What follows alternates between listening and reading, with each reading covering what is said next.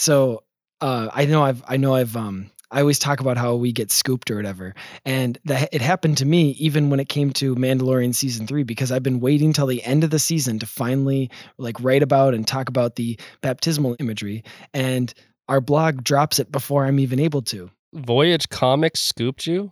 What a joke. Yeah, I know. And it's not that other people can't have the same good idea as me. I just want credit for having it first. Yeah.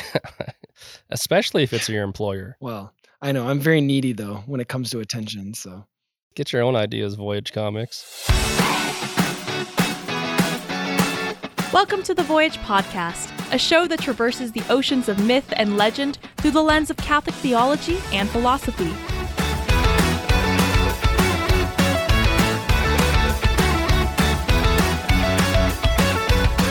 Come aboard as we set sail in pursuit of the heroic life and Christian virtue with your hosts, Mike Schramm and Jacob Platty. And welcome everybody to this uh, season three retrospective recap of Mandalorian episode of the Voyage podcast. I'm your host, Mike. And I'm Jacob. We haven't done that. Man, while, I feel like we? yeah, we haven't done that in a long time. no. I just Like, assume wow. everybody knows us. So, Still feels forced. So yep. So, so uh, we're gonna be as as I said. You know, we we kind of teased this. Uh, uh, what would be eight weeks ago or so that we had two episodes that really Yep. focused on a couple of big themes from just the Mandalorian in general, and we wanted to release them at the start of season three. Well, we knew that after season three was over, even after watching like the first two episodes, we're like, there's going to be a lot more to discuss in in these, right? I mean, and Yeah, well that was that was the assumption.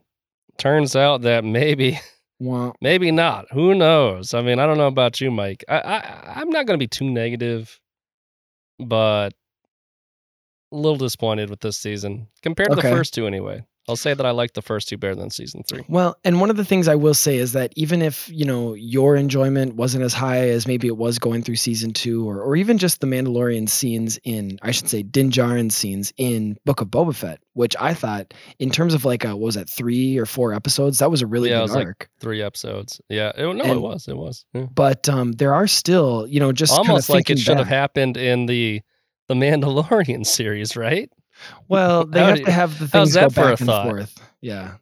They always have to Uh-huh. th- have to things interspersed because nothing can ever be a standalone thing. It always has to be leading you to the next thing. Haven't you learned anything from the Marvel Cinematic Universe? Yeah, if that was if, if that's what was happening, it would be the equivalent of like you're watching whatever uh the next Iron Man flick and then all of a sudden like one quarter of the way through it, the rest of the movie is just an episode about like I don't know, Doctor Strange or something like that. And then Yeah. Iron Man comes back in at the end. That's madness. It's like, well, that's a weird. That's a weird. That would be a. That would be That's- madness, wouldn't it? Yeah. Um, uh, that would be a very weird Iron Man movie, though. So what that would before be. you before you fall down that negative spiral too far, um, I I, am right? I am going to force you spiraling. to. So and well, one of the things I, I want to say is that even if the enjoyment level wasn't as high, there are still some pretty good themes that I think are worth talking about. But let's first go through what were some of your highlights. I mean, what what would you say was like your favorite, you know, overarching thing or one particular moment just from season three? Uh, yeah. So you know, here's the thing. I think that it was just inconsistent, and so there's plenty of good stuff. There's plenty of stuff that I liked in season three. Um, you know, highlights. The most obvious highlight for me is the Mythosaur. Okay, yeah, which we it's just a little cool that they have a giant kaiju creature. Yeah, it just it just kind of uh you know they they flash you know he pops up in the beginning or wait was that no no yeah, yeah that's beginning of season three right beginning and at the end. Yeah. yeah and then at the end they show him again too um so that's just a simple little uh delight for me right because it's cool to see like a kaiju creature like that um you know at play in the Star Wars universe and he's got a cool kind of uh tether to the Mandalorian mythos and all that And Um, it's a loose end that demands to be tied up or addressed. And so we know that there's going to be some, like something's going to circle back to that, whether it's, you know, Din Djarin's story or Bo Katan's story or whatever the case is. I I'm fine with the fact that we didn't see him very much, Mhm. but how cool would it be? I mean, hey, for all of you all of you Star Wars writers working at Disney, go ahead. You can have this one for free. You can have this one for free. I want a scene where there's a big Imperial cruiser coming into the planet Mandalore, and all of a sudden, the mythosaur just kind of like crashes out of the ocean and just like grabs it in its jaws and just brings it in the ocean like jaws. into the water. that would Well, and they kind of, I don't know if it would maybe be too derivative because they already did that with like the pterodactyl scene. Well, they they had something similar to it, but I want to see the mythosaur actually fight the Empire. Got to fight the bad guy. Yeah, I want to see it fight gotta the fight bad the, guy. the real bad guy, not just the other monster. Mhm, so. mhm, mhm. Um, the uh, you know, I have other nice things to say too, but I figure that'll be like more like part of the conversation. So a Well- simple highlight. That's I like the mythosaur.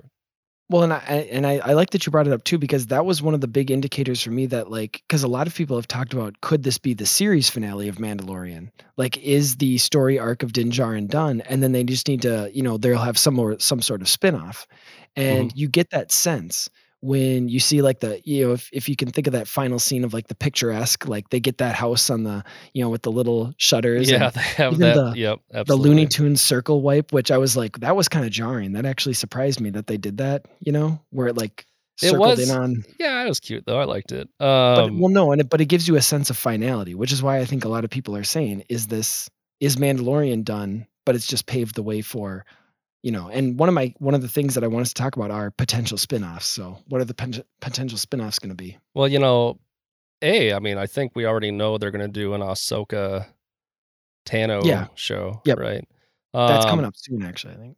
I do think that you know I I haven't been paying much attention to the internet chatter about the show, and I finished it up probably with everyone else last night, um, and I hadn't thought about a whole lot about how much if they're going to do a season four or not.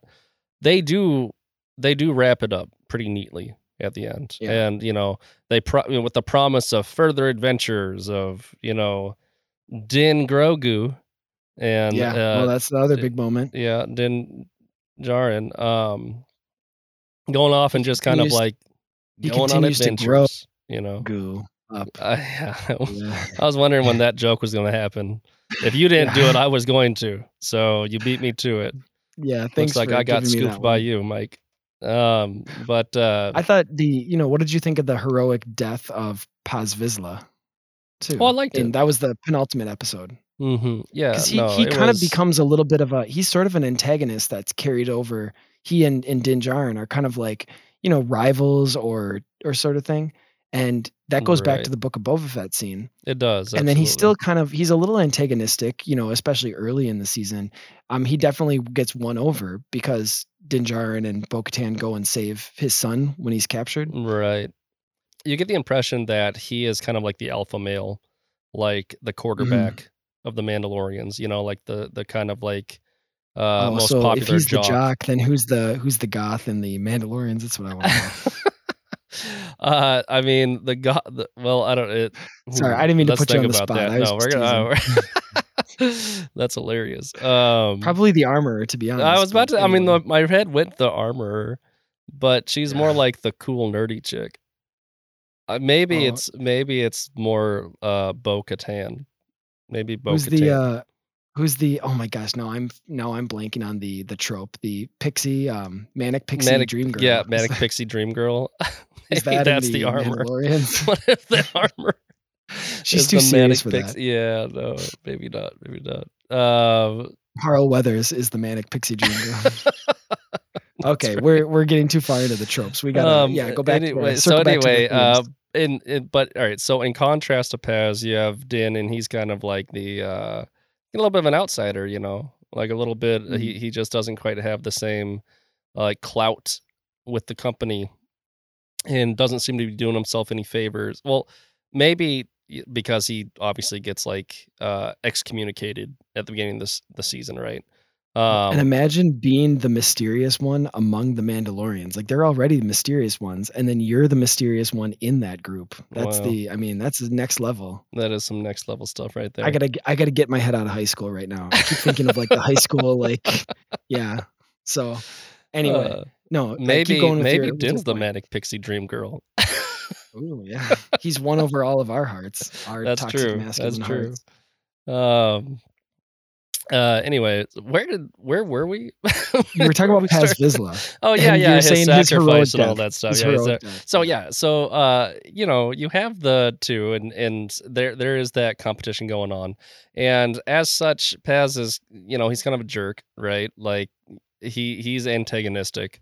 It's nice that we see. Here's the thing: you never see him. You see him.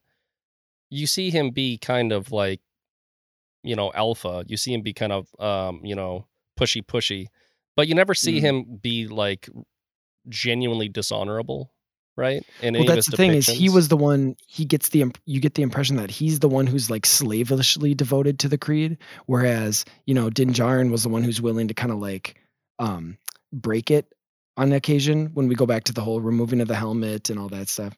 So True, that's the other true. thing too. But like you said, it's an honorable thing, and It he is an does the honorable honorable thing. thing, Yeah, he. Like he, he doesn't feel very like a much had bad like guy. He just feels samurai like honorable like sacrifice. yeah, there's this, you know, is he a better? Because he he rescues Din what in season one? Like, isn't he one of the? I think that's all the way Oh, back in season one when like you know there's that scene where all the Mandalorians. It's the first time you see like a bunch of Mandalorians show up, and it's in that. I think like you're thinking of two. is that in that- season two? In that, yeah, I think I think you're thinking of two. Well, there's basically a little battle that takes place where a whole bunch of Mandalorians show up into Navarro, and it's still like a trading outpost.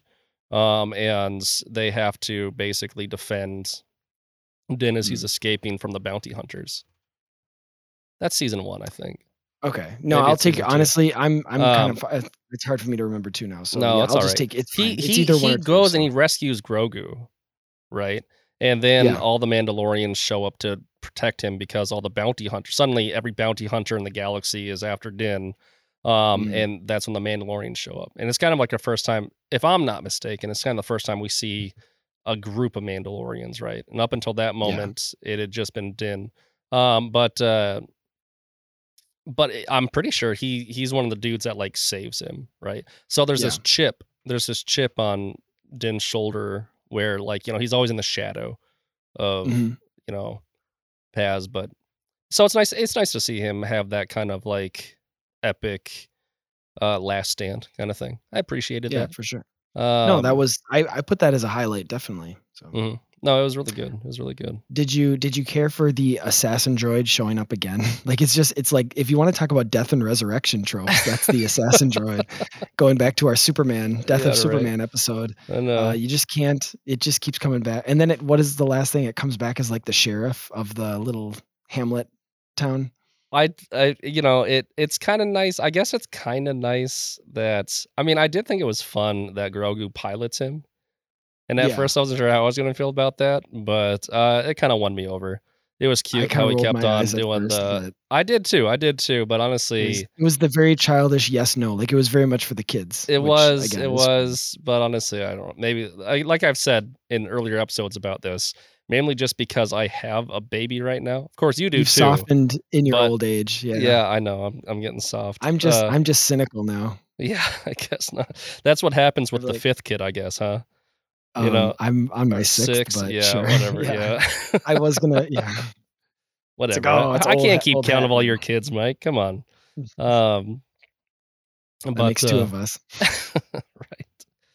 Nah, but uh, let's see here. I I th- was really optimistic about where they went with it in the beginning of season three, with him having to go get like baptized, get like rebaptized. Well, that was a cool kind of bookend, right? Because you It- had the recitation of the creed in the first scene, and then like the final scene, or close to the final scene. They do. They do. Um, you know, in our earlier conversation, we were worried, or I was worried anyway. Like, well, where are they going to go with this? Where are they going to? Are they going to treat the creed like it's, you know, unessential? Just some guidelines. That's yeah. just some, you know, and it's it, it, it's.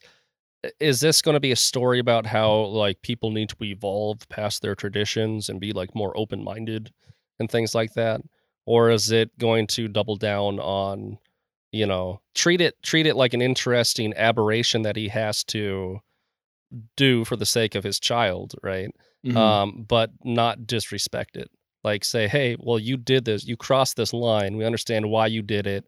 It made for a really interesting um uh uh what's the word I'm looking for? You know, like like conflict, tension. Yeah, conflict. Yeah, that's it. Yeah, made story, for made yeah. for interesting conflict and development. But we're not, you know, you're not going to get off that easy. Like you have to go fix that infraction. You have to go Yeah, and I make thought amends they- for they that.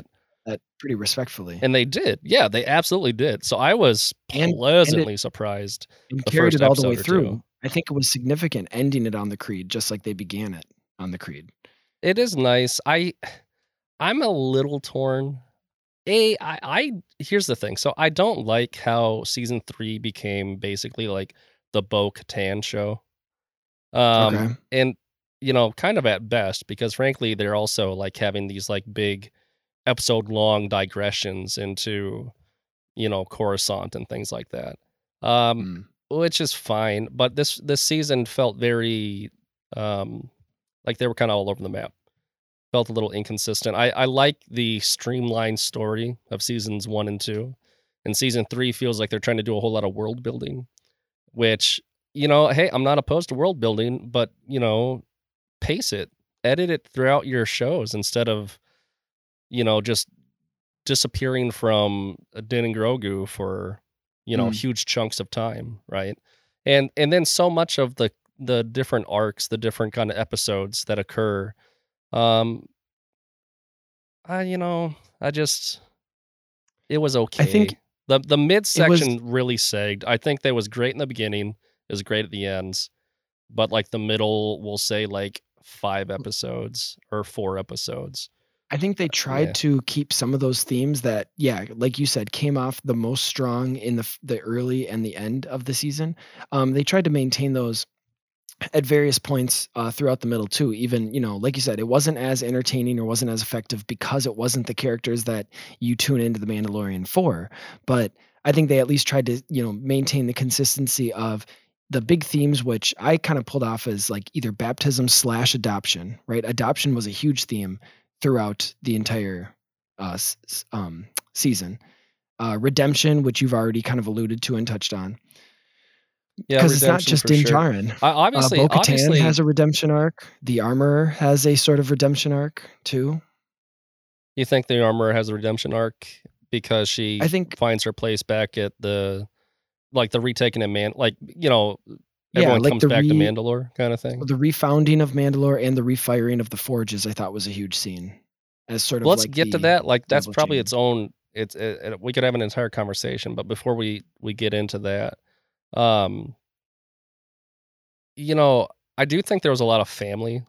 There was like there Yeah. was a. I think family was a big theme for this season in general. I mean, even the you know surprise. Yeah, Well, and I guess that's true of the show. I guess it's not surprising to say that, but uh, they certainly were doing a lot of talking. Like, I mean, maybe more so. I mean, I know that the other seasons are always about like Din and Grogu and things like that, and so I know that's family, and I suppose it's true when you uh, put that on the larger like Mandalorian culture as well, and like the lo- loss of home and things like that.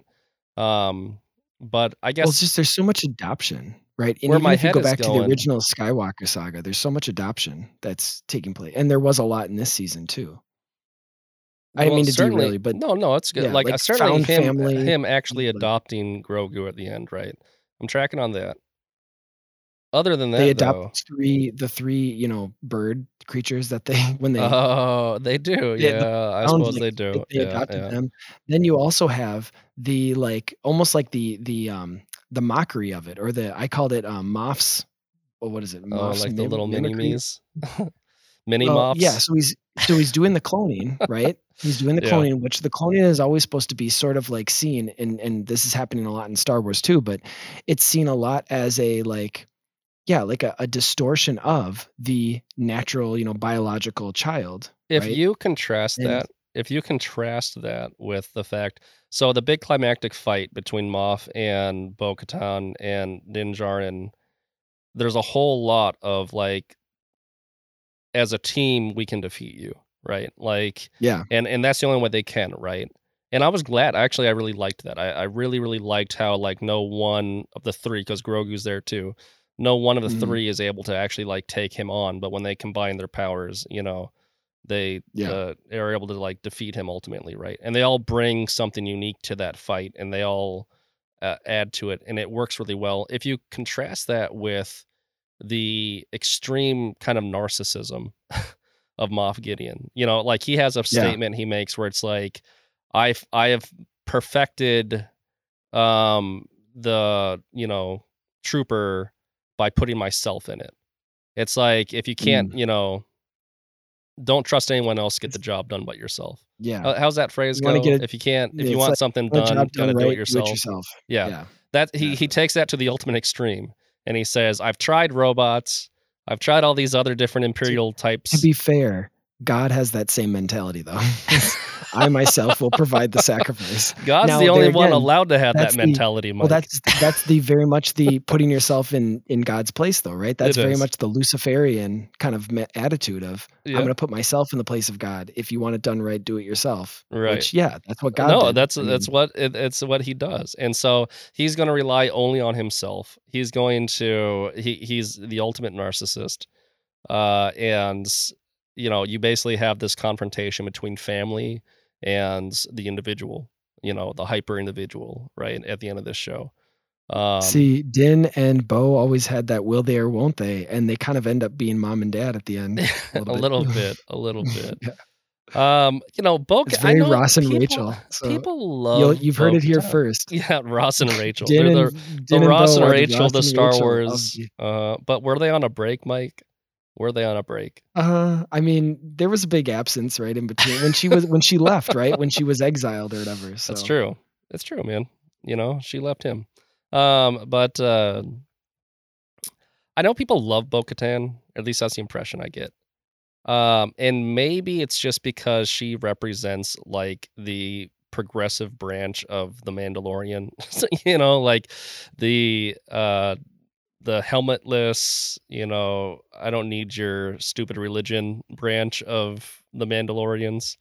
Yeah. Which uh but she does have a nice conversion, right? She does have a nice Mhm. uh, you know, come to Mandalore moment.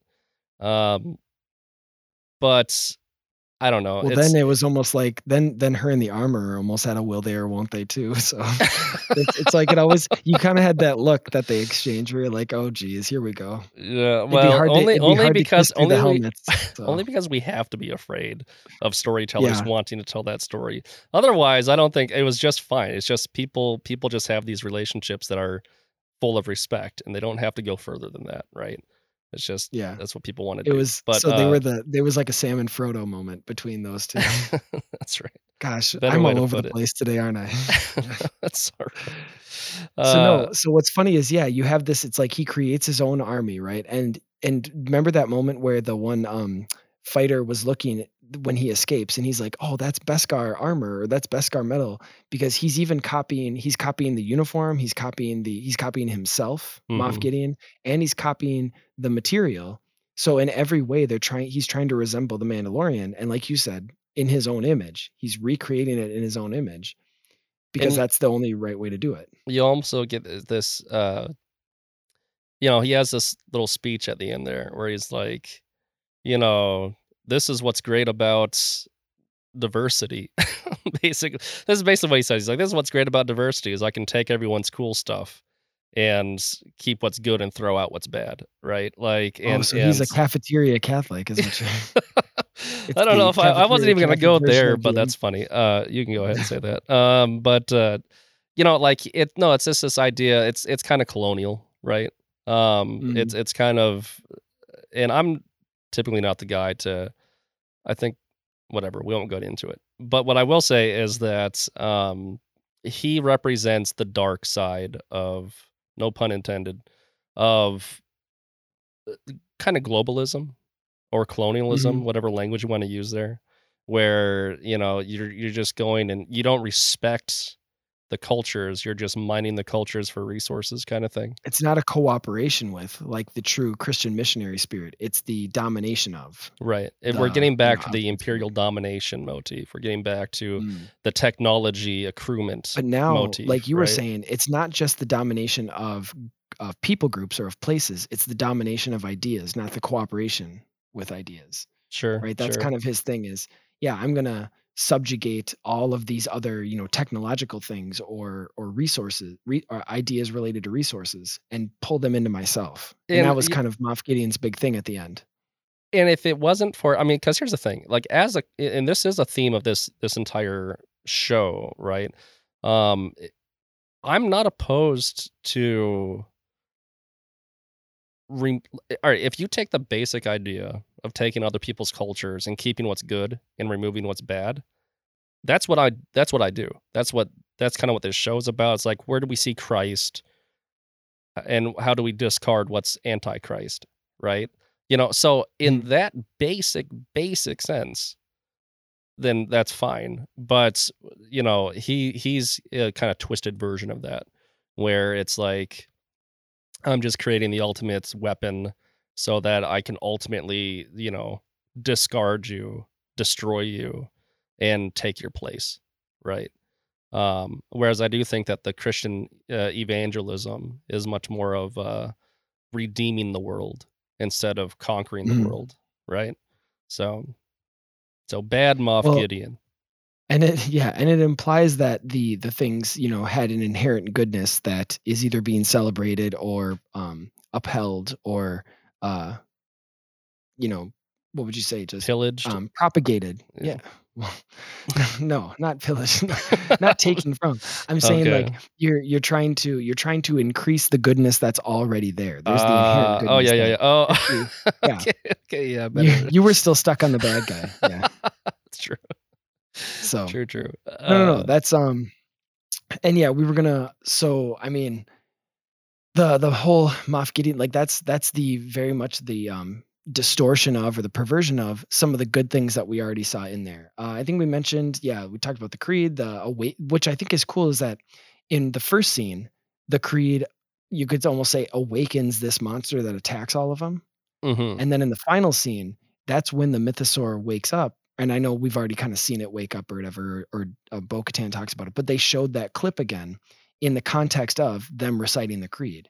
And so you have this like awakening of this power in the Yeah. context of, like I said, the the belief or the creed or something. Well, he's almost- significant too. and you could actually roll it like so it, it's similar to how there are many uh kind of mythologies or folk tales in which the spirit of the culture is manifest in this totem like culture like animal like not culture animal like this like so uh, imagine you know whatever pagan religions or oftentimes this is gonna i think i'm trying to I'm trying to find another example of this um but imagine a fictitious story in which the you know native population worships a giant beast right?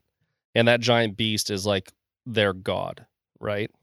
The mythosaur is kind of like that in the context of mandalore right?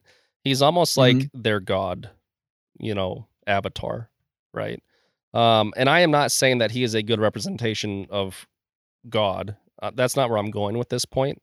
I'm just really drawing attention to the kind of mythology of the mandalorians is they seem to be because we don't know we know we know about the way we know about we're learning more and more about their creed across you know the show you know little bits and pieces here um Mhm. you know are they truly are they theistic are you know because the show doesn't take us that far for the most part but they do have this mythosaur creature and the mythosaur creature does kind of remind me of that kind of trope of having like a a giant monster creature that the natives like kind of worship kind of thing or or ascribe ultimate power to. And then Well, back and in the old testament you get this with like you know or ancient near eastern religions you get this with like the the kind of mythical creatures that constitute like the world right? Like the leviathan or tiamat and Well, things like that. Speaking to your speaking to your point too of like you know how what is the how fleshed out is the theology of or the mythology of the Mandalorians but that kind of speaks to if you remember a couple of offhanded references they made to they were they were fighting against the Jedi You kind of remember when they talked about that? Yeah, yeah, And- basically. Yeah. and and you know a lot of times when people for so much of the conversation of the theology of star wars it was always you know the jedi were kind of like the re- the religious representatives right yeah, And the, closest Force thing you was really always see. the yeah. And so what's interesting is yeah you have this like you know there was this war between them but don't they also talk about somebody who kind of like united the two and so is was there always meant to be this sort of unity between the quote unquote religion of what we see as the Jedi or the Force and then this mythology of the Mandalorians? You know, what could that have looked like? How, whatever, however many thousands of years ago into the past that they are referring to. Do you you, you kind of remember those? Um, yeah, I. I know what you're referencing. Uh, it's an interesting it's an interesting thought. It could almost be this idea of like you have the Jewish people and then it opens up to the Gentiles, right? It opens up to the pagan nations kind of thing. It kind of kind of makes you wonder if there's not some kind of like, you know, opening up to a like a new or even a new reality even if through a messianic figure kind of thing. Well, or yeah, but since we're working backwards, you'd almost say like, was there a sort of like reformation break between the Mandalorians and the Jedi that goes back so far, and that's why they were fighting? You know, so because like I said, there was Hmm. one who united them all the way back in the past. I don't know if they talk about some prophecy of like whoever rides the mythosaur next is going to unite the, you know, gather in the tribes. Yeah, right, Like you yeah. said, a messianic thing, but. But that would be, you know, like I said, it would it would have a nice sort of poetic. I, want to see uh, Grogu. I want to see Grogu yeah, grow a USB tail and then go and, and Oh, ride the gosh. mythosaur And because no, and somebody's got to. We haven't gotten to this yet, but somebody's got to repair the dark dark saber oh okay well let's talk about the dark saber because that So was the dark of Darksaber gets crushed. redemption arc too. That was part of her redemption arc is Yeah. getting the dark saber, and so then when that gets destroyed, we got to move forward with that in some way. So yeah, it'll be Grogu's ser- gonna repair. that'll be uh, so let's talk about let's talk about mandalorian culture here um in the context of like this conversation because here's here's the impression that i have is that you had uh the larger mandalorian culture that is populating the planet mandalore and it's become a kind of decadent post enlightenment culture that doesn't take its foundational religion, its foundational myth seriously anymore, right? Mhm. Um, and then you have these outpost communities, these kind of rural moon communities that are still like religious radicals, right? And the, the Mandalorians that we are introduced to in the very early seasons are representative of the religious radicals, but we don't know that as viewers yet. We don't discover until season two that they're actually quote unquote extremists and that Mhm. the larger Mandalorian culture Zealots. yeah, they're just zealots, right? Uh, the larger Mandalorian culture, you know, doesn't take that very seriously anymore. They remove their helmets, blah blah blah. You guys are weird for still upholding the old ways, kind of thing. But Mhm. then in season three, you have, and all right, and so like the dark saber is part of like the the hierarchy of uh Mandalorian culture, the larger decadent Mandalorian culture. Though Yeah. it evidently it's part of the traditional Mandalorian culture too, right? Well, so that yeah, seems to 'cause be the the political the power persisted, right? The the totem of political power, this dark saber persisted. So whereas the religion faded away, the politics remained, right? You still need the Mhm. symbols, you know. You still need the American flag to mean something, even if Hmm. you know there's not a lot that's still holding us together in a lot of other ways, right? Um so it will be as a as a symbol of secular power the dark saber it'll be interesting to see if they go anywhere with the removal of that the breaking of that line right the yeah. the breaking of that symbol Well, because it had such a status that you almost think it can't be repaired, or it's not going to be the same, even if it is repaired. We're going to yeah into uh, you know if you're not going to make something out of it period. don't don't put that in the story It- you know almost like Mhm. a, a chekhov's gun type thing. It's too it's too powerful a symbol and it's too powerful a moment to see it broken for it not to be capitalized on in some way. Um but then again who knows? I, I feel like this is a show that has not always capitalized on what it's set up for Because, yeah, famously famously Grogu and Din separate at the end of season two, and then they they come back together in a different series, so that by the time season three shows back up, they're uh, they're just they're just together. They really they could have here's the thing: the, my frustrations with season three. It's not that it doesn't have a lot of good moments. It's just that they've made weird storytelling choices, as far as I'm concerned. I think the the episodes in Book of Boba Fett should have been just episodes of Mandalorian season three, um, and and then you could have cut out some of the stuff that dragged Mandalorian season three down. Because frankly, the three episodes in question from Boba Fett are great storytelling episodes. Um, and so, you know, you could have had a season three that had those episodes, have him rebaptizing, you know, once him and Grogu back Mm. together, have Bo Katan show up and converts, and then go back and um re re get everybody else, re get the fleet kind of thing. And then you have this kind of great season, right? But they did they didn't Mhm. do that. They did other choices instead. They introduced pirates, which was going to be sick, and then they do nothing with them. They just unceremoniously dispatch Well, them over the course of like an And didn't episode. the one guy escape too at the end of when they destroyed that huge pirate ship? But then the one guy escaped. He's like, you know, forget this. But then he doesn't ever come back by the end of the season either. so we'll see. We'll see. I, I think Yeah. that they Well, no, I, I mean, it's is that going to possible be another spinoff? Yeah. you know well it's just uh, it's it's a show that has squandered some of its setups in the past and so maybe it was you know they should do something with that moment we'll see if they do something with that moment but uh Yeah. that being said i also i i felt like it was a bit cynical right um for the um the uh the forge lady um Mhm. to just be like oh you it's cool you just walk both worlds.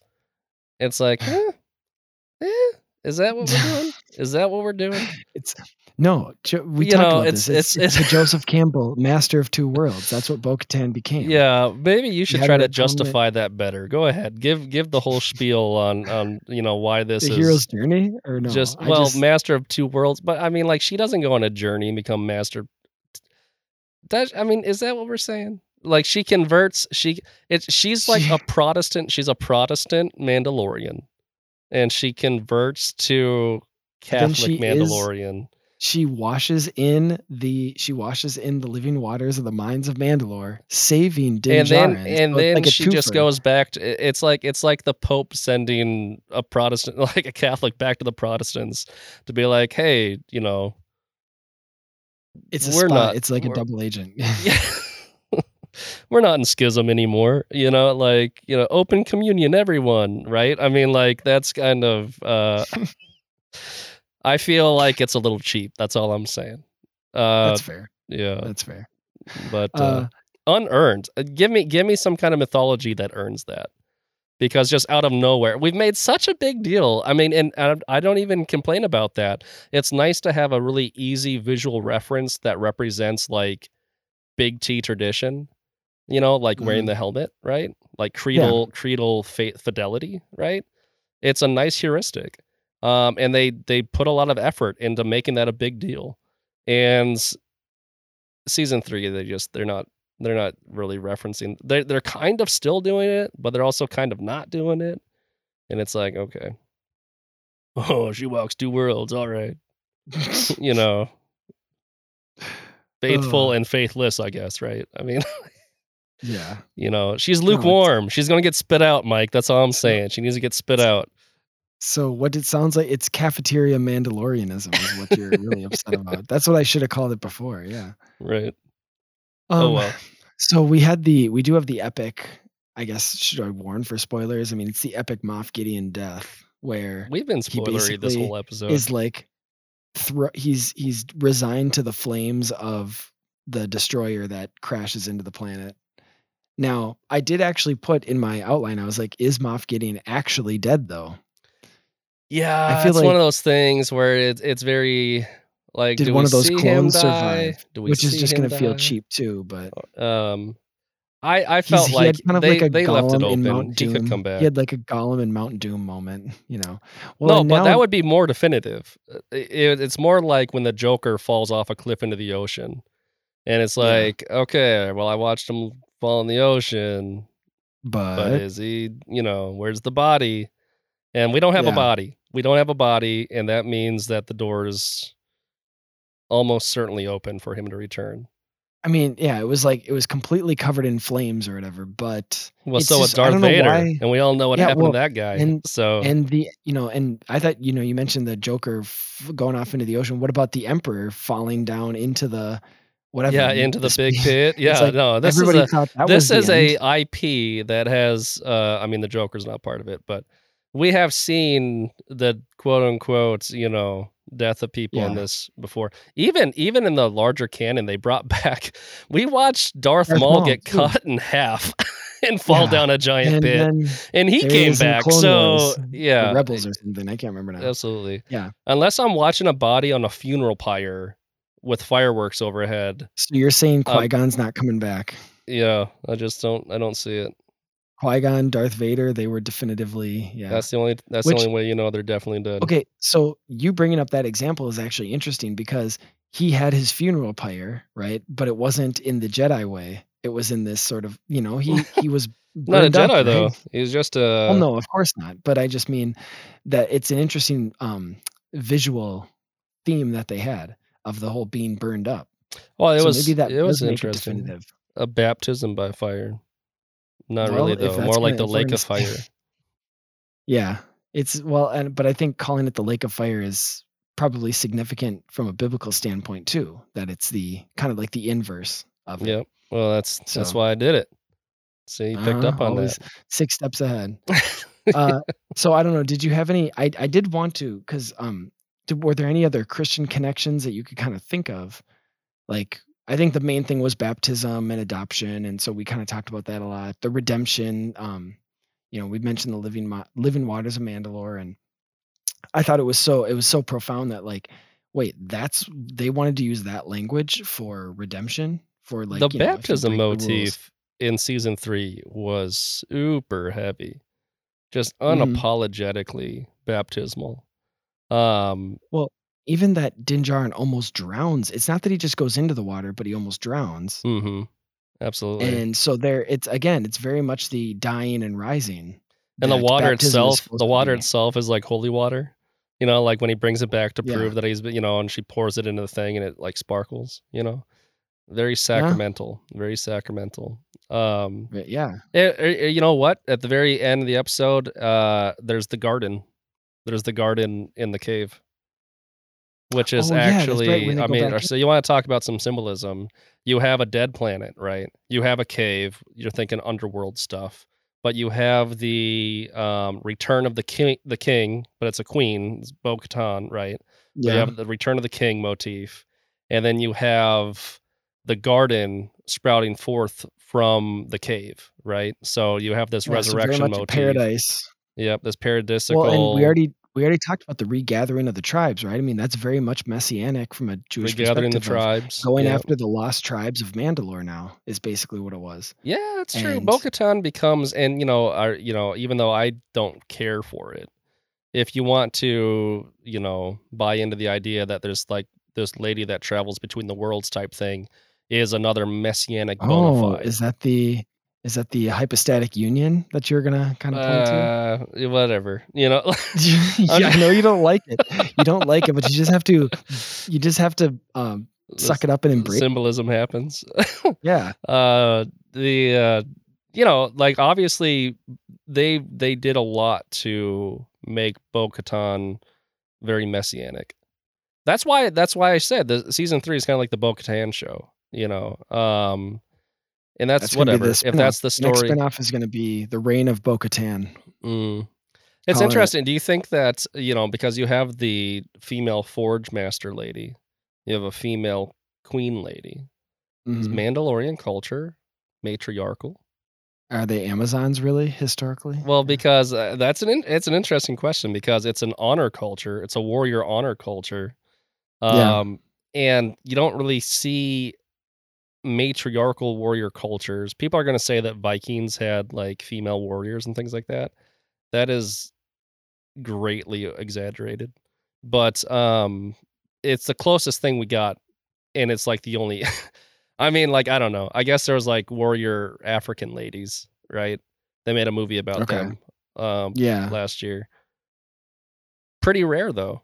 Pretty rare though. Yeah. Um, I don't think that you would call Viking culture matriarchal. That's for sure. Um, but you know what? It looks like all the leadership in Mandalore is kind of matriarchal. But then again, it also is heavily implied that it's it's won, like you win it, right? Like you win the dark saber by defeating. So like a combat, yeah, yeah, like you, ritual thing. So you know, I mean, like Wakanda, like they have to, So it's, you know, fight each other. so it's sort of um yeah, it's just kind of arbitrary that it happens to be you know the armor is female and Bo-Katan is female or whatever right now, but because I think if you go back to even if you just go to like the Wikipedia page or whatever, it's like it's not like it's always been oh the the leader is a they're woman just or extremely egalitarian. So yeah, I mean it's kind of oh, and you see that with even going back to like the original trilogy in Star Wars. There's always seems to be a little bit of that balance. Um, Yeah, you know, Princess Leia, things stuff. like that. yeah. hmm So, hmm Um, Fair enough. Are you uh interested in like the Andor? se- Did you ever watch the Andor? I know that one's already come out. I've heard a lot of good things about that. Heard a lot of good Are you interested in the Ahsoka upcoming Ahsoka series or Bad Batch? I am uh, now that- interested in the Ahsoka one, um, mainly because she has such a following with the Clone Wars cartoon, and Yeah. I've always wanted to revisit the Clone Wars and, and get that, put that notch on my belt, kind of thing. Um, and it might, with her spin-off show coming up, maybe that'll compel me to go back and try to like get that whole cartoon series in. That'll be kind of a Mm. commitment. But I, I'm interested in her character. You know, I liked her character in season two. Uh, it's interesting that she has that relationship with Darth Vader that she has and things like that. Um, so Oh, like when Anakin was training her. back when yeah, you know, she's his former apprentice. Um, so you know, she's kind of an interesting character. Uh, Andor, I got to get around to watching. I've just heard too many good things about it. Um, I'm trying to think of who, like the writer or the director or something, did something else that I was like, oh yeah, that's you know that's trustworthy or that that's well done. I'm not sure. No, it wasn't lost. The know. Bad Batch, uh, we'll see. I don't know. I don't know if I can keep up with the sheer volume of different Star Wars properties that they're trying to push out. I, Yeah. I've been able to catch up a little bit. You know, I had not even finished. You like you point, like I pointed out in the earlier episodes, I had to go back and like revisit Mandalore, Mandalorian to actually catch up. So No, it wasn't one of those things where it's like, oh, the the day that it came out, I had to like. It was more like, well, you know, I'll give it a shot after I've heard enough good things. And yeah, usually when we I commit to uh, some product, some IP for either an entire season or something, it's like, okay, I'll take a break from like Star Wars for a while and then go on to you know something else that looks interesting. But Mhm, mhm. Yep. Time to uh, gorge on whatever other fantasy world or science Yeah. fiction reality is. Gotta move on from the buffet to a different different buffet. buffet. yeah, What's up? Is Move there there the- s- is there anything the interesting to the coming up? Yeah, right. Turf to surf, or surf to turf in this case, because it's all water baptism stuff. Um, oh yeah, this was the surf. This was the surf. Where's the turf? I don't know. We'll Although they out. had that bird, so yeah. Yeah, were there any land animals in this uh, series or in this season? Because you know how in the season one they had like those. They had know, a big were going across sandworm. the. They they they ripped off Dune and had a giant sandworm in season. That was season. That was in two. that was two. Yeah. Yeah, but That's what I then they had the like on top of land animals where he was riding on those like I don't know what you call 'em, like Dewbacks. dinosaur and things or something. Yeah. Yeah. Whatever. So so is the next season of is it going to all be in the well see they are in the sky because they fly the ship so they can't fly on birds in the next one. I mean they kind of had they tried to go after the bird and they all have jetpacks that would anyway. be so- sick. Like they all have jetpacks though. like the old arcade game. Just a bunch of Mandalorians on top of birds. But there I- again, it'd be sign me up for that. Is it just to save fuel in their jetpacks? The jetpacks they don't last that long, right? Like there's not. yeah, Yeah, you know. that's think more we need specifically to- for combat, not for transportation. I think it's a sustainability issue. I think that it's much more organic just to fly on birds. That's all I'm saying. Someone. Well, that goes back to your whole uh, Avatar reference where they have to grow a USB port. They which- do. Yeah, they do. That's the other. Uh, that's the looking ahead. That's the last looking ahead thing that I actually you kind of because we we kind of said like okay if this is a if this is a series finale, but there's definitely going to be spin-offs, you know, the the reign of Bo-Katan or the rise of the armor or something like that. Probably not the Mm. rise of the armor, but the like I don't know, the fall of the armor if anything. They could be like a prequel series. But uh they have to bring I mean it's just too marketable to not bring Grogu back. So are we going to see the continued growth and development and you know is he going to become a full on like where the where the Mandalorian well he we already got the armor is he going to get a jetpack D- Didn't Mandalorian have a jetpack? He's had a jetpack. no Grogu Oh, yeah. That'd be cool. Just to see little Grogu flying around. well I honestly, I'm shocked. I'm shocked that I thought for sure before all said and done, uh, you know, so they, I guess they have to do a fourth season because I still expect to see Grogu in little Mandalorian armor. I Yeah, expect they- a little helmet. there has to be a doll that you can buy of it yeah, basically. like they have to, if if only for the merchandising. So I want to see my little Mandalorian Grogu. So I guess that's that's why season four That's- has to exist. Yeah. Well, and I mean, you you keep getting the sense of like, because they even in the final episode they talk about how um how young he still is. Because remember, the arm wasn't the armor who says he can't say the creed, hmm so he can't like do it yet. He can't like become one, and that's why he adopts him. That's why You know- Din Djarin officially adopts him. there's I you know I guess that's that's where we do see a distinction because there's no infant baptism in Mandalorian Oh. culture. There has to be an age of accountability. You have to Uh, say it for yourself. Yeah. Yeah.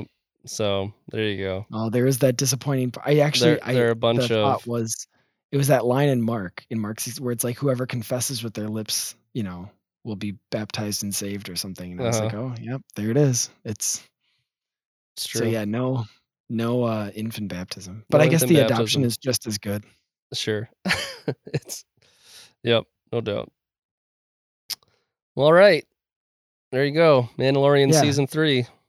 That's the yeah, I mean that's the retrospective in terms of like what we're yeah looking ahead to, I guess in terms of either Mandalorian seasons or Star Wars content. We kind of talked about that and uh was there any other is there any other thing you would want to see developed? I think you've kind of mentioned some stuff. I mean, I mentioned like what how are they going to address the destruction of the dark saber? The how are they going to address the kind of the new society of Mandalore or whatever? Are they going to address the fallout of the death of Moff Gideon, or it was there a death of Moff Gideon? Were they any other like, like I said, looking forward? You know, unanswered questions. We talked about the mythosaur. All right, if Admiral Thrawn, they name drop Admiral Thrawn, which I Oh, think yeah, I think is going to yeah. be in the Ahsoka TV show. so that was um, probably just like a. He's an awesome villain. Um, even though I haven't watched the Clone Wars or, for that matter, the Rebels, Star Wars Rebels, which I think was the, but he is someone that deserves. Like he was from the books in the 80s and 90s, right? He became Admiral Thrawn became one of the the best villains in Star Wars, right? And then when Disney bought it, they just retconned all that out. Like he he kind of went away, even though he was a fantastic villain, evidently. So he represented the remnants of the empire trying to like climb back, right? And so he was doing this whole thing where like he was re regrouping the empire and things like that. And he was a but he was like an honorable master strategist. He just like super believed in the empire. Yeah. Um, so he was just a really good villain. And evidently he became the bad guy in I think it's the Star Wars Rebels cartoon. But he hasn't had his you know, he's such a majestic villain. He needs to have like a really, really meaty presentation.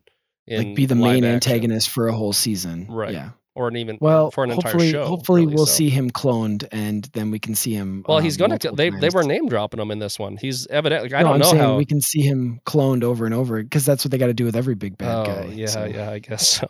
Right.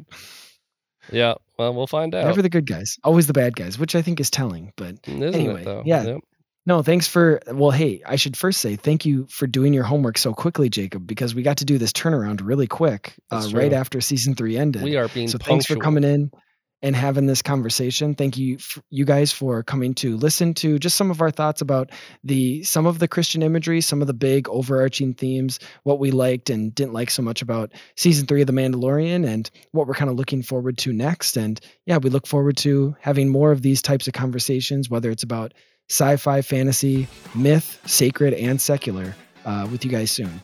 So Yep. feel free to join us again give us a five star rating positive review uh, like and subscribe to the show And don't let anyone. Hey, don't let anyone else tell you. Other, you keep those helmets on, people. yeah Keep those helmets on.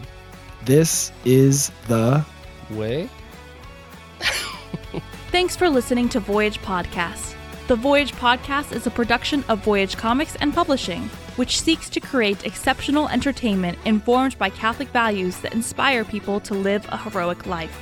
Voyage Comics seeks to advance truth and beauty found in powerful stories. To learn more, visit voyagecomics.com. You can also follow us on Facebook, Twitter, and Instagram